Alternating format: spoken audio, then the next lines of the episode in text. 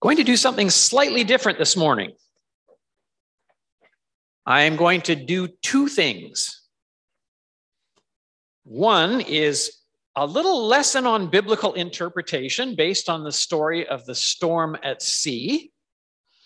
And then, second, is an exposition of the passage that was read for us from the NRSV or the ESV.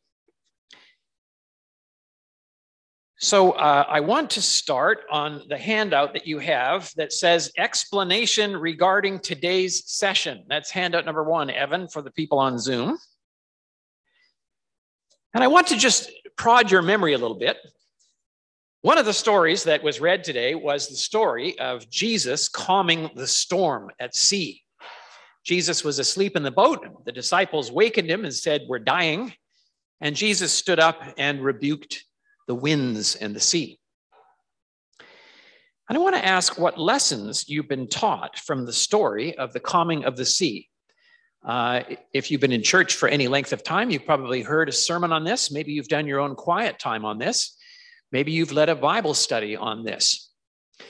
And of course, by asking the question, I'm setting you up. So I better be gentle with you because nobody wants to sort of give the wrong answer in a public setting. One of the lessons that I have heard is that in the storms of life, Jesus will calm the setting. Um, the preacher might well say, Are you finding yourself on stormy seas this day?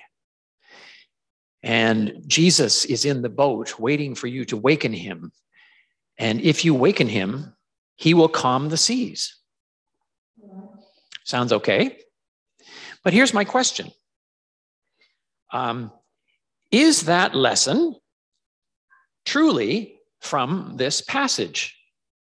Now, you might say, what difference does it make? Well, we take the Bible seriously, and one of the things that I'm hoping we'll rehearse in our time today during this interpretation session is just to sharpen our wits a little bit and awaken our senses about how to draw lessons from the Bible. And in preparing the sermon today, I started from a position of not liking that view at all, at all, to actually embracing it in part. And I'll share that journey with you and hope that uh, you will understand. So, we're going to examine how to interpret Bible stories with greater accuracy.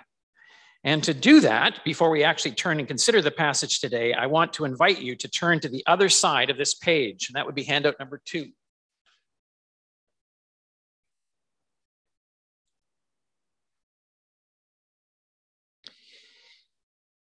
And for that, we'll go down to the uh, second outline where it says, and now I can see what people are looking at on Zoom all the time. This is helpful. More on how best to hear from God and His Word. So, this part. And I just want to, um, to uh, read and go over a few things with you quickly. There is a range of appropriate lessons that can be drawn from a story, but there are also limits in short, there are better and worse ways to take lessons from the Bible. Now, I don't want to offend anybody's sensibilities here because God has no doubt spoken to you very specially at times when you might have just asked for a word from the Lord and you've turned to a, a verse and put your finger on a verse and God has spoken to you directly from it. God sometimes does that. The problem is controlling it and knowing for sure whether God has really spoken. Because after all, Charles Manson took his cue from uh, the Beach Boys and from the Beatles and from Revelation chapter six. And his claim was that God had spoken to him through the Bible. So the little footnote at the bottom says, True, God sometimes speaks to us out of the blue from a Bible passage. But that is a mystical experience that's hard to verify from the Bible itself. And then I use the example of Charles Manson. And want to suggest that the best way to interpret the Bible is to make sure that we understand what it says in its context. We want to pay to- close attention to the wording. So, one of the ways that is generally not good, and we'll talk about ways that are good and then go into our passage from this, is to do what I call the hasty we too move. Very quickly, you look for a character in the Bible and you say, we should do the same. Or you look at a situation in the Bible and say, we too face storms in life, and Jesus is there to calm them. Now, this works in terms of application, and if you've had enough Christian theology, you stay on board with it. But the hasty we too method has its shortcomings because, after all, someone by the same method could have said, um, we too should realize that in the storms of life, Jesus is asleep in our boat, which wouldn't be a very edifying lesson, would it? Um, or my favorite example of this is if a young woman comes to you and says, I would really like to have a child, you could say, Well, the Virgin Mary was blessed with a child without being a mother and she was a righteous woman, and you too can have a child without having relations, which of course would be absurd. So often the lessons that we use for the we too move are sensible, but ultimately they don't come from the passage itself. And one of the tests that I think is helpful is to ask ourselves, and I have it in italics in the next paragraph. Um, well, let me start a little bit further up. We want to ask instead why did the writer tell this story? Did Matthew tell us the story so that we too could recognize that we face storms in life and ask God for help? Probably not. But instead, we want to ask are there any clues in the text itself that tell us why Matthew wrote this? And in the case of the storm at sea, I think the answer comes at the very end when the disciples askingly leave us with a question What kind of individual is this whom the winds and the sea obey? In other words, Matthew is not giving us a lesson on the storms of life so much as telling us who Jesus is. Jesus has the authority and the power even over nature itself. That's the kind of Jesus we're talking about.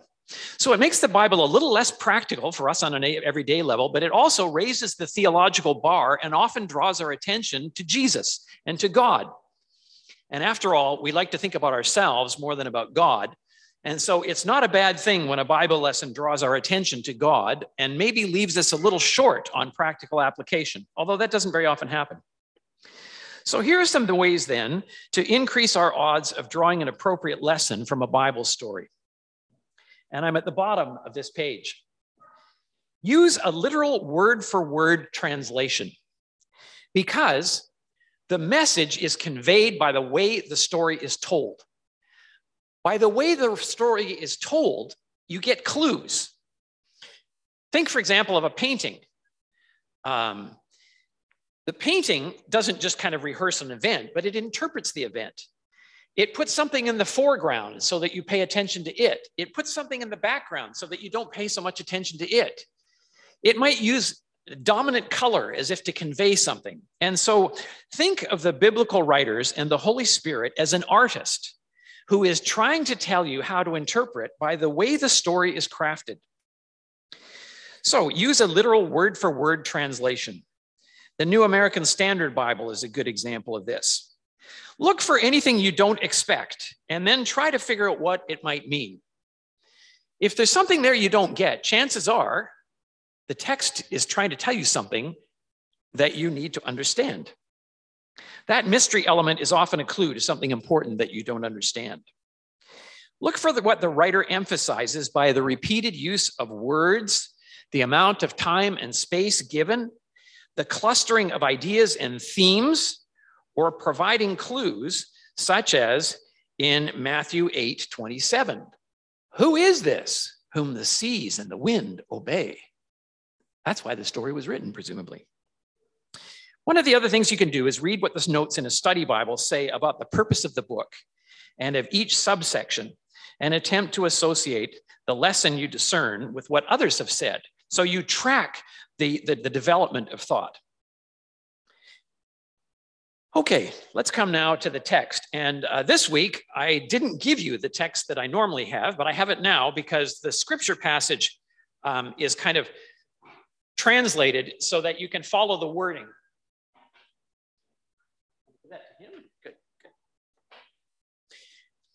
And as the handout is being circulated, I just want to invite you to turn on the other side of this page that you already have to tell you what I hope we'll get out of our session today. I don't want you to be confused by too many handouts. And there's a lesson at the most basic level, a lesson at the level of greater interest, and a lesson at the level of greatest interest. So decide on your own level of interest but at the very least, I want us to take away the lesson at the most basic level, and that is not every lesson that comes to us when we read the Bible truly comes from the Bible.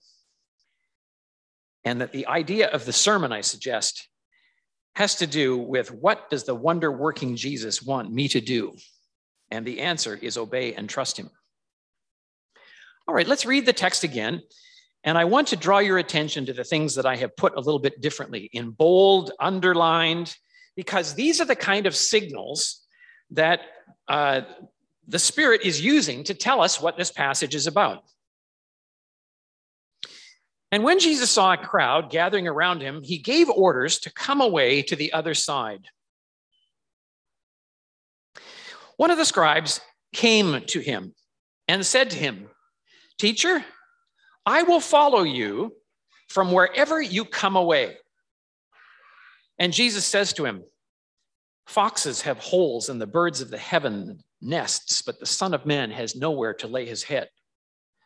Another such one of his disciples said to him, Lord, permit me first to come away and bury my father. But Jesus says to him, Follow me and leave the dead to bury their own dead. And then uh, turn over me to the next uh, line, and I want to stop there. Now, when he went into the boat, his disciples followed him. Okay, well, let's stop there and notice a few things. The text starts off rather jarringly by telling us that Jesus gave orders to his disciples to come away to the other side. And I've used the term come away because that's, uh, the, that's a word that occurs again and again in the, uh, in, in, the, in the original language. And it's often translated depart. So here Jesus gives orders to depart to the other side. But then when we read in verse 23, now when he went into the boat, his disciples followed him. In other words, uh, there's been a delay here, at least at a literary level, in that Jesus said, Let's go. And we had to wait for a few more things to happen before Jesus finally gets into the boat, and then they follow him. It's a little bit like going to a party with your friend or your spouse, and you say, um, Sweetheart, it's time to leave. and they continue to talk, and they go on and on. And finally, you say, I will be waiting in the car, which is a hint to the fact that I told you we needed to leave. And rather than pester you, I'm going to be waiting in the car. So here Jesus sees a crowd gathering around him. And for some reason, because of the emerging of the crowd, he gave orders. Now that's that's unusual language. So there's something that we ought to sort of scratch our heads and say, gee, that ought to put me on the lookout for maybe further meaning.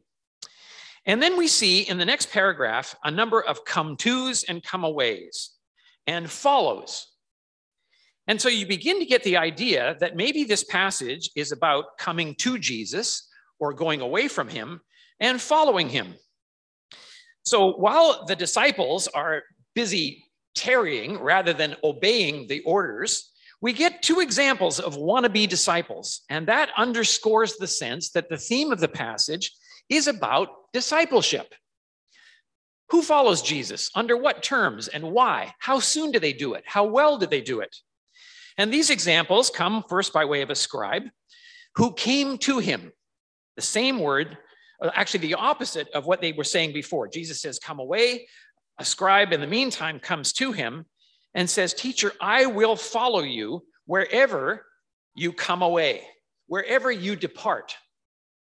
So you begin to think the theme by the word choice is about departing, following Jesus. And here Jesus gives him a lesson. Foxes have holes and the birds of the heaven nests, but the Son of Man has nowhere to lay his head. Uh, Jesus rebuffs him in a way.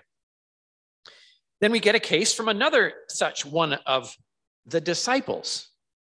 Now, that term ought to catch us because wait a minute, is this person a disciple? Is he one of the disciples? I thought he was just a would be follower.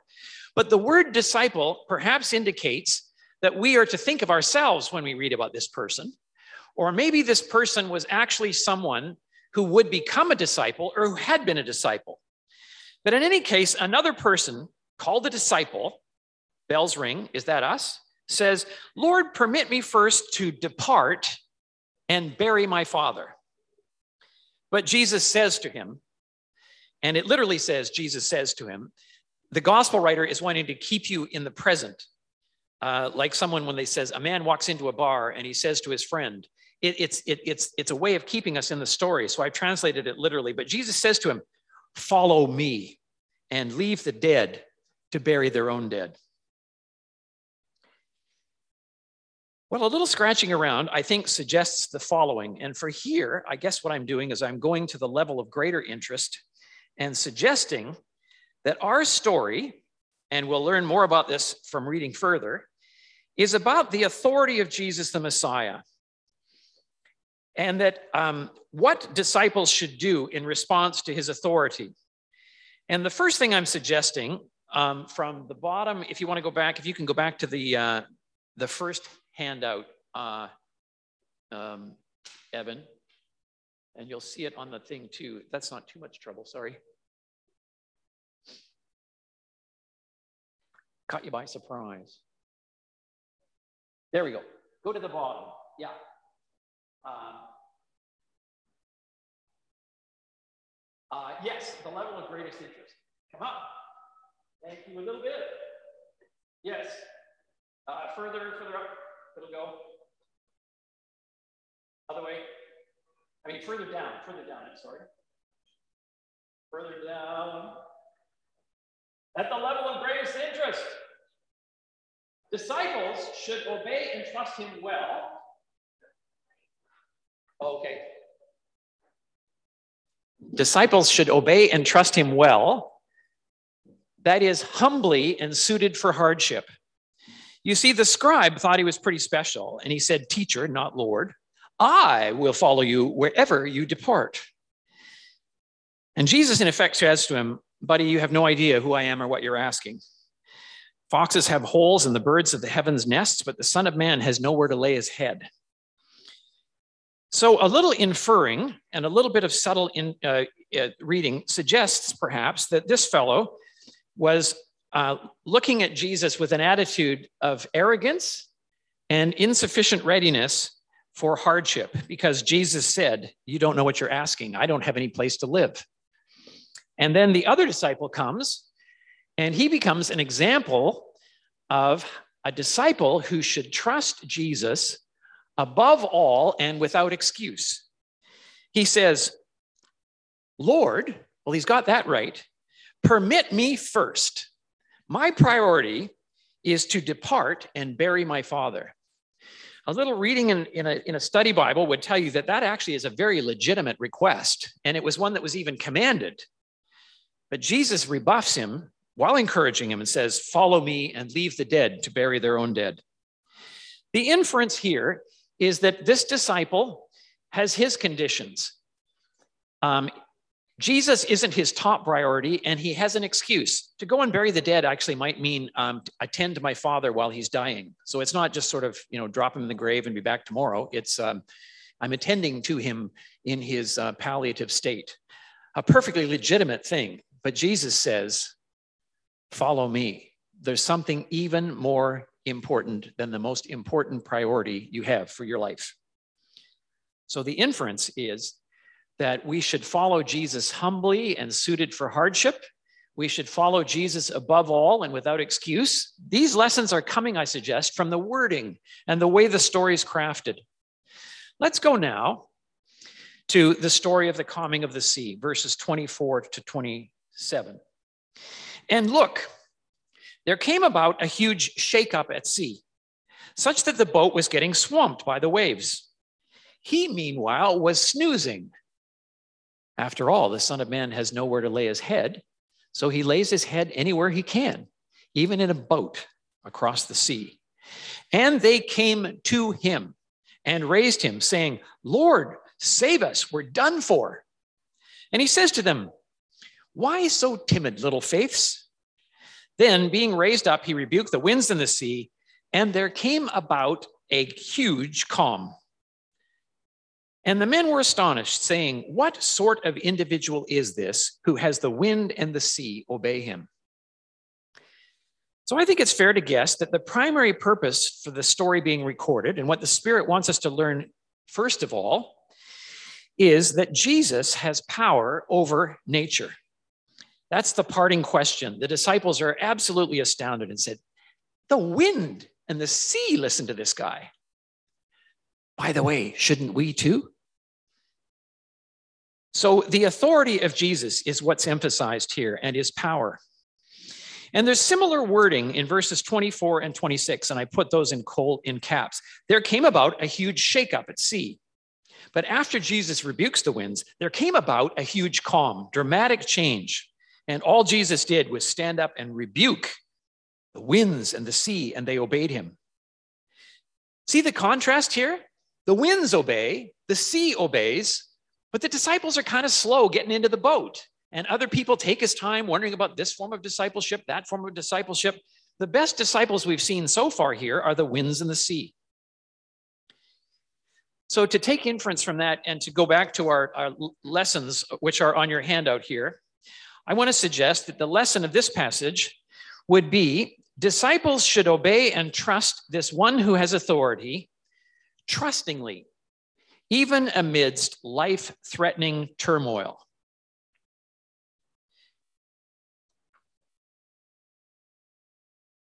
Now, at this point, let's go back to that suggestion I had at the beginning that in the storms of life, Jesus calms the sea. On its own, that would be kind of a hokey interpretation. But given that the context of the passage is about discipleship, and we're given examples of what it's like to follow Jesus and under what circumstances we can expect to follow Jesus, the point is twofold, I think. The main point is Jesus has power over nature. And then the secondary point is that disciples, even in hard times, should be willing to trust Jesus. Because Jesus, after all, says, Why so timid, little faiths?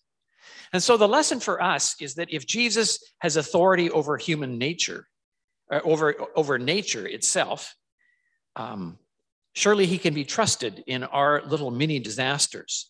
So I think that actually justifies the, the common interpretation of this passage, but otherwise it wouldn't be justified.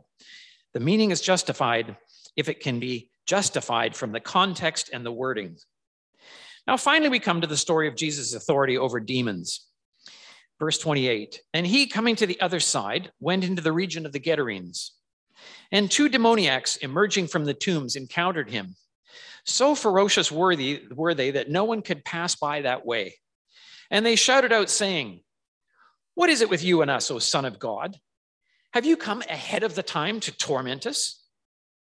Now there was at some distance from there a herd of many pigs grazing. And the demons kept urging him, saying, Well, since you're going to expel us, send us into the herd of pigs. And he said to them, Go. And when they came out, they entered into the pigs. And look, the whole herd rushed down the slope into the sea, and they were drowned in the waters. The herdsmen ran off and came away to the city, where they proclaimed everything, especially what happened to the demoniacs. And the whole city came out to a meeting with Jesus, and when they saw him, they pleaded that he leave their region. Well, what's the relationship between this story and the previous one? Again, it focuses on the power of Jesus and the authority of Jesus. This time it's not over nature, but it's over the spiritual realm. Jesus can speak to demons and they tremble and listen. So once again, the authority of Jesus is heightened and his power is heightened. But at the same time, there seems to be a lesson. Did you notice that the best disciples in the previous paragraph were the wind and the sea? They obeyed him. And here, the demons have no doubt about the authority and power of this man. They say, What have you got to do with us, O Son of God? That is a rare declaration of the identity of Jesus, and it comes from these demons. And the demons, ironically, kind of function as an example to us. If the demons know that Jesus is in control and they're saying, Look, you're going to expel us, just send us into the herd of pigs, what you say we'll have to do. And Jesus says, Go, and they do it. And you think, Well, wait a minute. The wind knows, the sea knows, the demons know to obey and trust Jesus and do his bidding. What about us disciples? We're given a range of disciples, some of whom have qualifications. I'm a little too proud, I'm a little too busy, uh, I'm not prepared to live in poverty. Um, I'm scared out of my wits and forget that you're Lord. Um, we get a final lesson, I suggest, and this is this is more debated by scholars, but I think that there's language of ministry that comes here, and there's another lesson from the herdsman Verse 33 the herdsman ran off and came away to the city where they proclaimed that's a word for spreading the gospel. They proclaimed everything, especially what happened to the demoniacs. You think, wait a minute, what happened to the pigs is a whole lot more spectacular. But here, the Gadarenes are focusing on what happened to those people. They are now in better shape than they've ever been. So Jesus has the power to change lives. But alas, verse 34 the whole city came out to a meeting with Jesus and when they saw him, they pleaded that he leave their region. Why, we might ask? Well, a huge investment had just been lost in a whole herd of pigs. This Jesus guy is a Jew and kind of scary, and uh, he's upsetting the status quo. So I think we can see from this passage, and this is really the message of the sermon, and my sermon includes how we kind of got there, is to suggest that Jesus has supernatural power and authority. And that means that we, as, our, as his disciples, should be prepared to obey him and to do his bidding. Not because it's some pie in the sky uh, thing to do, but because this guy has power, this guy has authority.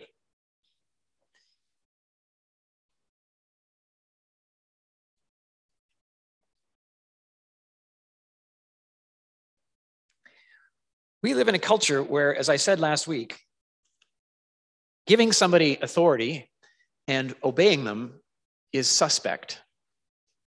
And that is why I think Mark and Matthew do what they do. They give a miracle story, then a call to discipleship, another miracle story, a call to discipleship. And what the Holy Spirit is doing, I believe, is wooing us to the Savior by saying, This man is God. This man has control over everything. He is worthy of our following him. There's that old saying, it's an old hymn trust and obey, for there's no other way to be happy in Jesus than to trust and obey. Trust and obey? I don't think so, but wait a minute. Trust him? He has credibility. Obey? Absolutely. He has authority. My friends, we are called to be radical disciples and followers of Jesus because it's the only sensible thing to do, given that this man rebukes the winds and the sea and evil spirits, and they do his bidding. Should not we too? Amen.